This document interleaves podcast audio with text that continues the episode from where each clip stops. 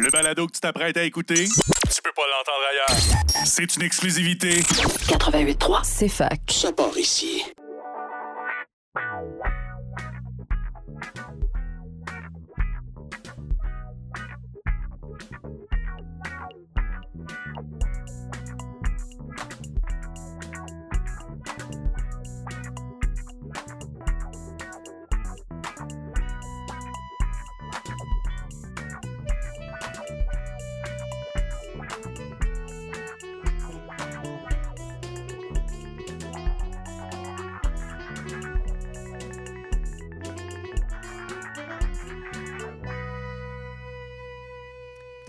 À tous et bienvenue à ce 31e épisode de La tête à Papineau, le podcast Bistro Brain. On est très heureux aujourd'hui de vous retrouver pour ce nouvel épisode et on espère que ce sera aussi agréable pour vous que ça l'est pour nous. Comme d'habitude, on est là pour rendre le savoir accessible et pour euh, vous faire connaître peut-être de nouvelles choses. On accueille aujourd'hui euh, Maude et Marika. Bonjour Maude, bonjour Marika, comment ça va? Ça va bien, Julie, puis toi? Ça va très bien, super, en ce début d'année pour le podcast en tout cas. Bonjour, Julie. Bonjour Marika. Je te laisserai introduire ton invité tout à l'heure pour pas spoiler un peu nos auditeurs. Euh, on va commencer mais par des souhaits de bonne année puisque comme on l'a dit, c'est la première fois qu'on euh, est en train d'enregistrer depuis le nouvel an. Donc bonne année tout le monde, on est très heureux de vous retrouver et on espère que vous serez toujours aussi nombreux et même plus à nous écouter cette année. Pour les retours sur nos derniers événements, il y en a eu quand même quelques-uns avant les vacances de Noël. Le 13 décembre, on a eu donc communication scientifique pour le grand public au Bocquet-Bière à Sherbrooke, qui était une collaboration avec le Centre de recherche en compétences plus. 76 personnes étaient présentes. On a eu le 10 janvier Technologie du futur, toujours à Sherbrooke au Bocquet-Bière, en collaboration avec les cycles supérieurs de génie et le 3IT. 137 personnes, donc vraiment un bel achalandage à cet événement qui est toujours très populaire. Le 24 janvier, c'est est arrivé Économie circulaire au Saint-Toublon Côte-des-Neiges à Montréal, en collaboration avec le RRECQ. On a eu un peu plus d'une cinquantaine de personnes. Les événements à Montréal commencent à avoir euh, du succès. S'il vous plaît, continuez, on est à fond là-dedans. Le 31 janvier, on a également eu Santé à la Chasse-Galerie. C'était notre centième événement. Et oui, vous avez bien entendu, notre centième événement. Je pense que même nous, on a un peu du mal à y croire.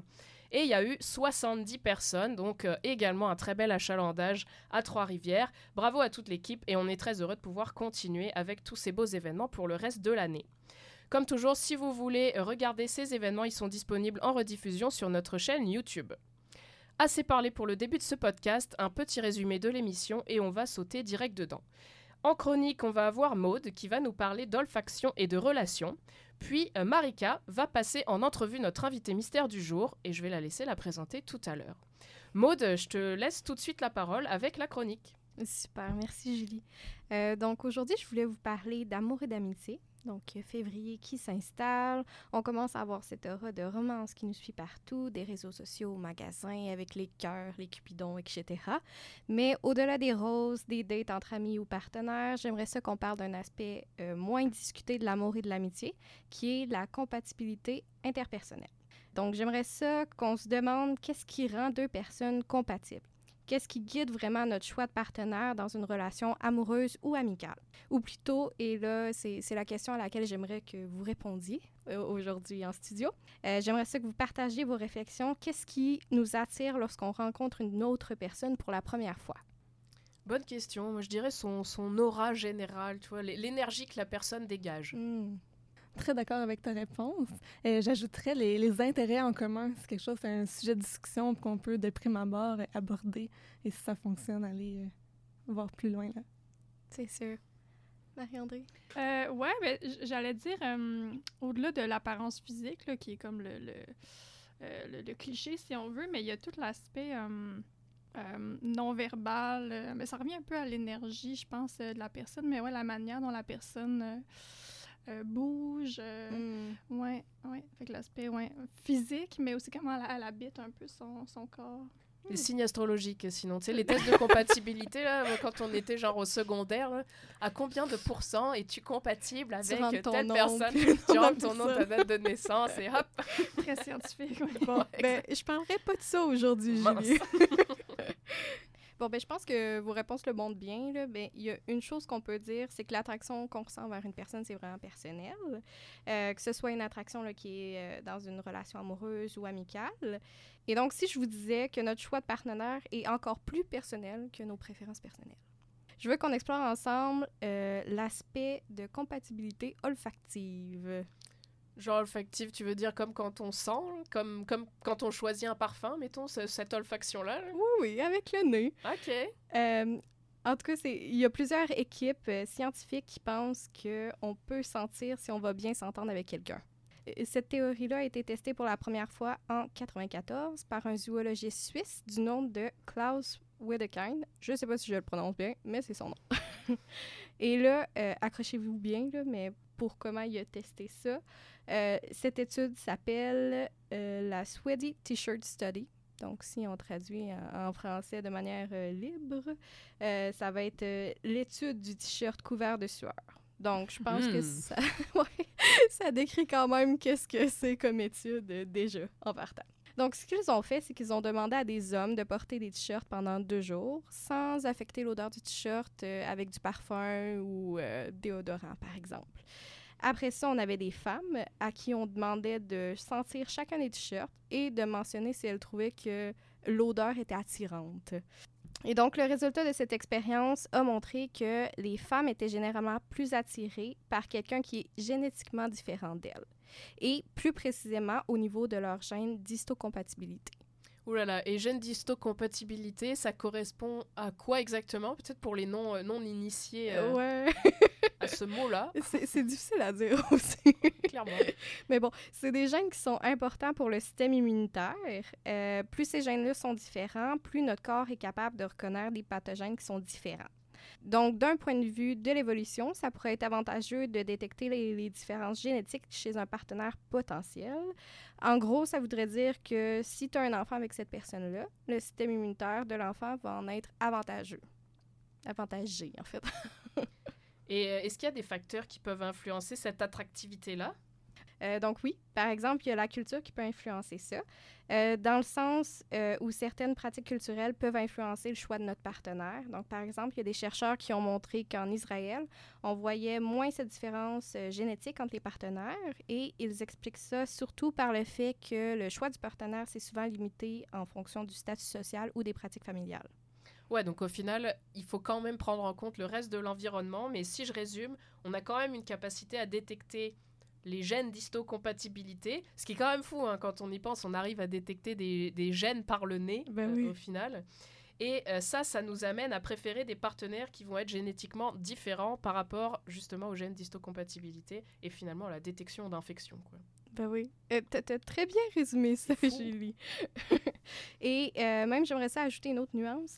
Euh, c'est une capacité qui serait présente chez la femme dans un couple hétérosexuel. Et euh, les hommes semblent moins affectés par cette préférence génétique, que les femmes. Donc, Et du coup, si je rebondis là-dessus, tu Ouais. dis qu'il y a surtout les, les femmes dans les couples hétérosexuels qui ont cette, cette capacité-là, en tout cas qui l'ont plus. Est-ce que dans les couples homosexuels, ça a été regardé, voire même de manière générale chez les personnes queer? Est-ce qu'il y a des différences? Ben, en fait, j'ai trouvé un seul article qui mentionnait avoir testé ce phénomène chez des, euh, couples d'hommes homosexuels cisgenres. Donc, euh, les chercheurs y ont montré que euh, les hommes homosexuels ressentent plus d'attraction pour l'odeur d'un autre homme homosexuel. L'odorat est donc utilisé de manière différente chez ces hommes-là. Et ça suggère qu'il y aurait des facteurs indépendants de la reproduction en jeu pour le choix d'un partenaire, en gros. Euh, c'est un peu ce qu'on voyait aussi là, quand je parlais de culture un peu plus tôt, là, de facteurs autres comme euh, la culture. J'aimerais ça savoir s'il y a comme d'autres études, parce que là, au final, euh, ce que ça dit, c'est qu'un peu même à l'odorat, on serait capable comme de d'avoir une idée de la sexualité des gens. Euh, c'est vraiment très très loin de, ma part de dire ça. Il n'y a, y a aucun lien en particulier qui a été montré, en tout cas très fortement, mais ce serait intéressant de voir s'il y a plus d'études qui montrent ce genre d'association. Finalement, l'odorat a vraiment quelque chose de très puissant. hein. Euh, et tu nous parlais des relations donc plus amoureuses pour cette, cette première partie. Pour l'amitié, est-ce qu'il y y a aussi ce même genre de phénomène? Ouais, euh, en gros, si on compare ce qui a été démontré pour l'amour à l'amitié, c'est pas vraiment la même chose qui est démontré. Euh, par contre, il semblerait qu'il y ait, oui, un lien entre odeur corporelle et affinité amicale. Donc, les participants d'une étude sur le sujet ont mentionné avoir eu un coup de foudre amical avec des gens ayant une odeur corporelle qui était similaire. Donc là, on parle un peu plus, euh, on parle en fait plus nécessairement des différences génétiques au niveau des gènes immunitaires, mais plus au niveau de l'odeur corporelle qui, qui serait semblable. Ouais.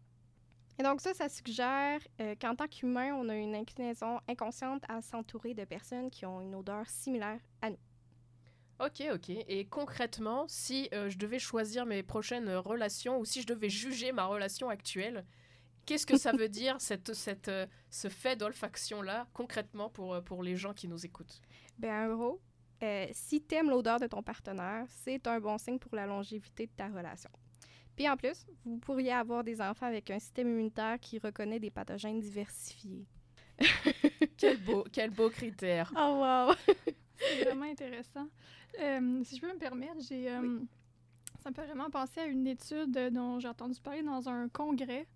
Euh, C'était vraiment un congrès en psychologie. Euh, un chercheur, je pourrais même pas le, le citer là, malheureusement, euh, mais qui avait fait une étude sur... euh, dans le fond, il regardait à quelle fréquence les gens, quand ils se rencontraient pour la première fois, euh, ben, souvent, il y, y a le rituel de se serrer la main. Puis dans quelque chose comme 80% des cas, les gens, après s'être serré la main, vont comme sentir leurs mains de manière complètement inconsciente, sans du tout s'en rappeler, sans du tout s'en rendre compte. là. Puis c'était des... Ils présentaient des, des, des extraits vidéo de ça, sais, de manière super naturelle, juste un petit, un petit reniflement du, du revers de la main. comme un petit vent là, qui Ouais, vient puis il y avait quelque chose de... euh, Peut-être les affinités, mais tu sais, j'imagine, euh, je pense d'un point de vue évolutionniste, là, voir si euh, on peut accorder notre confiance Ben oui. ou si... euh, Ah. c'est ça, ouais. Donc ça m'a vraiment fait penser à cette... Ben oui, ça a super un lien avec ce que Ouais. je viens de dire. C'est peut-être ça, il essaye de sentir l'odeur de l'autre ouais, personne. Ouais, est-ce que je Ah. te, je te fais-tu confiance? J'avais il y, y a eu une émission aussi quand j'étais plus jeune là, en France de télé-réalité qui se basait vraiment sur la première étude là, que tu as mentionnée, le- celle du t-shirt couvert Ouais. de sueur, où les gens ne se rencontraient pas, puis ils devaient choisir comme sélectionner parmi un panel d'hommes ou de femmes avec qui ils voulaient avoir des relations en se basant sur le t-shirt couvert de Hmm. sueur. Ils sentaient, puis ils notaient comme les, les odeurs corporelles. Je sais pas ce que ça a donné pour la longévité des couples, par contre, mais euh, ça- ça- c'était vraiment en lien avec cette, cette première étude de We the Kind. Oui. Je sais qu'une étude similaire aussi, on comparait si, si les femmes étaient capables de repérer parmi, par exemple, 10 t-shirts, le t-shirt de leur partenaire. Oh. Et dans la grande majorité des gens, euh, les femmes étaient capables. Donc, c'est pour dire que Wow. l'odeur, on s'en rappelle, on est capable de la détecter. Ben, vous avez mentionné plein de belles études que j'ai même pas vues, mais c'est super pour faire du pouce sur l'olfaction, là, euh, ben, on verra si on le garde au montage après, mais il y, y a une autre étude aussi qui est sortie il n'y a pas très longtemps sur, sur les larmes et sur le fait que les hommes sont très sensibles aux larmes des femmes et que ça a tendance, par justement certains composés chimiques qui sont relâchés dans les Alors, larmes, à l'odeur des larmes ou... ben, finalement euh, à l'odeur des ouais, larmes, même si c'est pas l'odeur, c'est plus vraiment, on le sent pas euh, au point d'en avoir une, C'est pas une- une conscient, odeur, mais exact, et ça diminue de beaucoup leur agressivité. Ah, Genre, ça Ok. diminuait, puis chez, chez plus de 80% des hommes, c'était vraiment quelque chose d'impressionnant. Et la, Mm. la diminution de l'agressivité était aussi de l'ordre du 70%. Donc, euh, encore une fois, le, le pouvoir de l'olfaction, euh, vraiment impressionnant. Le nez, c'est vraiment puissant. Plus puissant qu'on le pense. ben, je pense qu'on peut dire que autant en amour qu'en amitié, on peut euh, littéralement se faire mener par le bout de son nez. Exactement, Wow, c'est très ça. bien dit, Maud, c'est très bien dit. Merci beaucoup, Maud, pour cette super chronique sur l'olfaction et les relations. On espère que ça vous a plu et on vous rejoint dans quelques secondes après une courte pause.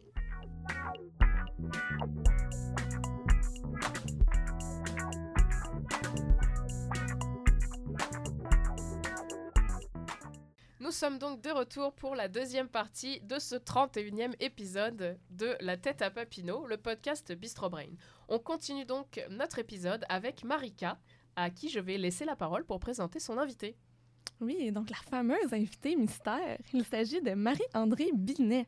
Euh, donc, bonjour Marie-André, euh, bienvenue officiellement. Merci. Donc, bien heureuse de t'accueillir. Après un baccalauréat en psychologie, tu as complété une maîtrise en sciences de la santé avec les professeurs Caroline Fitzpatrick et Mélanie Couture. Depuis maintenant près d'un an, tu poursuis tes recherches au doctorat au sein du même laboratoire. tu y, tu y étudies l'effet de l'exposition des enfants aux écrans ainsi qu'à d'autres appareils numériques. Dis-moi, Marie-André, pourrais-tu nous expliquer un peu ce sur quoi porterait ta maîtrise et ce que tu comptes étudier durant ton doctorat? Oui, donc euh, à la maîtrise, euh, on a regardé, on s'est intéressé aux effets euh, du temps d'écran, donc au risque associé au temps d'écran sur le développement global des enfants d'âge préscolaire. Donc développement global, ça désigne un petit peu les, toutes les sphères développementales que l'enfant doit avoir cultivées en vue de, se préparer adéqu- adéquatement à son passage à la maternelle. Donc on parle du langage, le développement cognitif, le développement euh, moteur et social, affectif euh, et tout ça.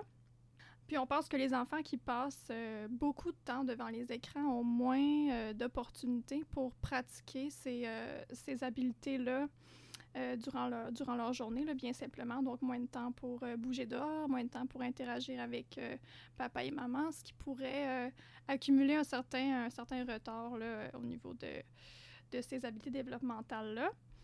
Par contre, on, s'est rendu compte que finalement, la, variable de temps d'écran, elle nous dit, euh, nous dit pas tout, hein, finalement. Elle, nous dit pas euh, ce que l'enfant il fait quand il regarde euh, la télévision, par exemple. Est-ce qu'il regarde des contenus très éducatifs, de bonne qualité? On peut penser à Sesame Street, par exemple. Ou est-ce qu'il regarde des contenus un peu moins appropriés pour son âge avec des scènes de violence ou des scènes moins appropriées? On n'en sait pas non plus tant que ça sur euh, les contextes dans lesquels les écrans sont utilisés. Donc, est-ce que euh, l'enfant regarde toujours la télévision avant d'aller se coucher, par exemple, ou est-ce qu'il la regarde plutôt en co-visionnement avec un parent dans un contexte social qui permet euh, des interactions avec les parents? Donc, c'est pour ça qu'au au doctorat, j'aimerais m'étendre un peu plus large au niveau du, régime médiatique des enfants.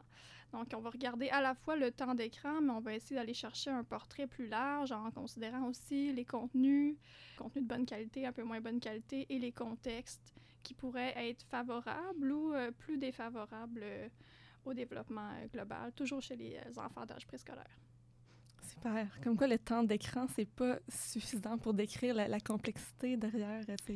Exactement. exa- Ça nous, ça nous donne une, une partie hein, du, euh, du portrait parce que malgré tout, les, les enfants sont pas, euh, ont un certain nombre d'heures d'éveil dans leur journée, donc il faut bien les, les rentabiliser si on veut, mais euh, il y, a, il y a- il y a beaucoup plus de nuances euh, ouais, que ça à aller chercher. euh.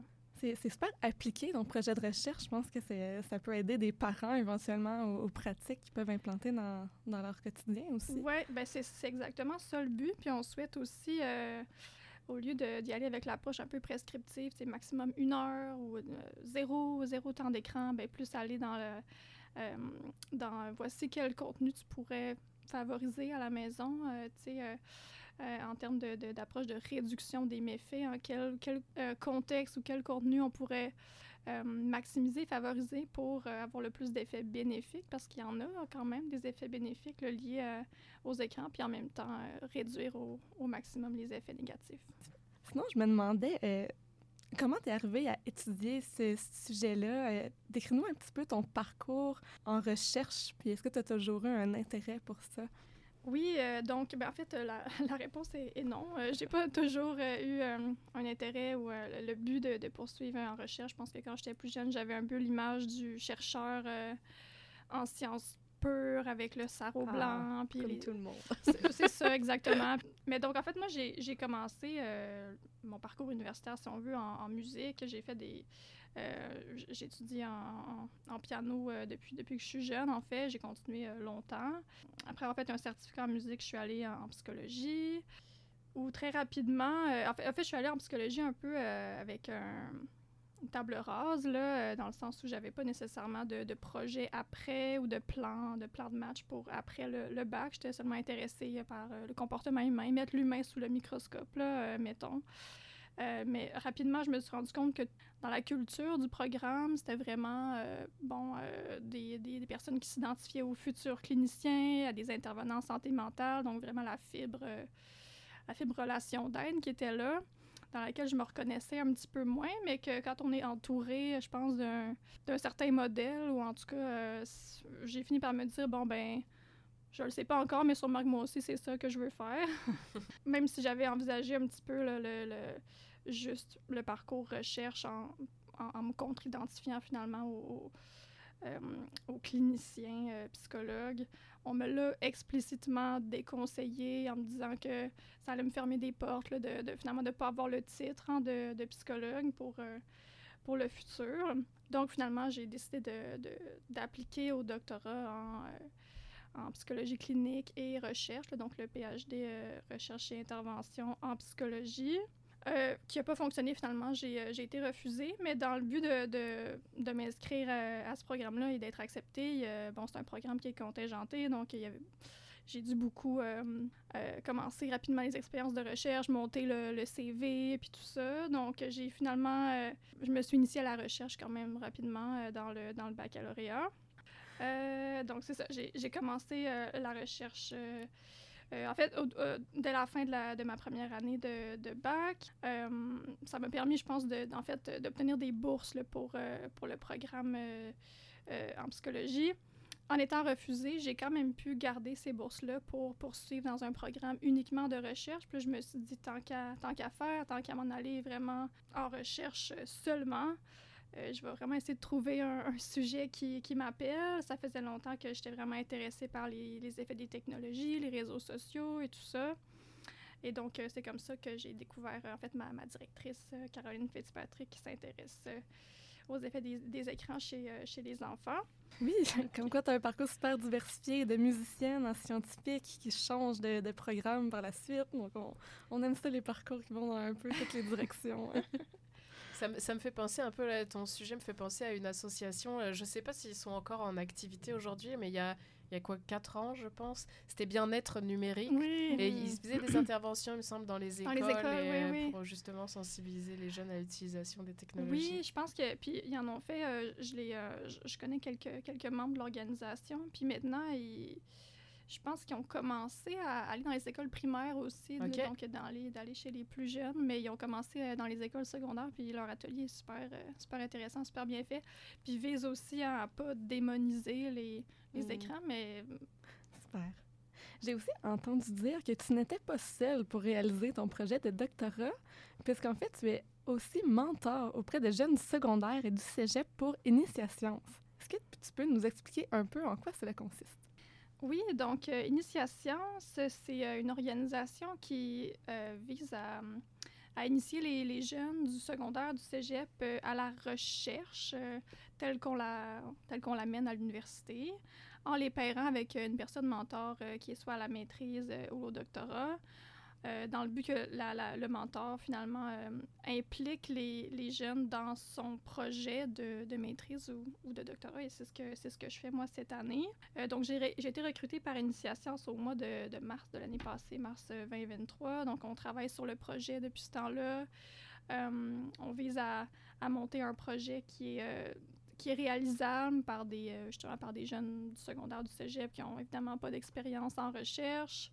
Réalisable donc en un an, une année scolaire. On a commencé à se rencontrer avec, avec Zoé, Wama et Anissa au mois de novembre, début novembre.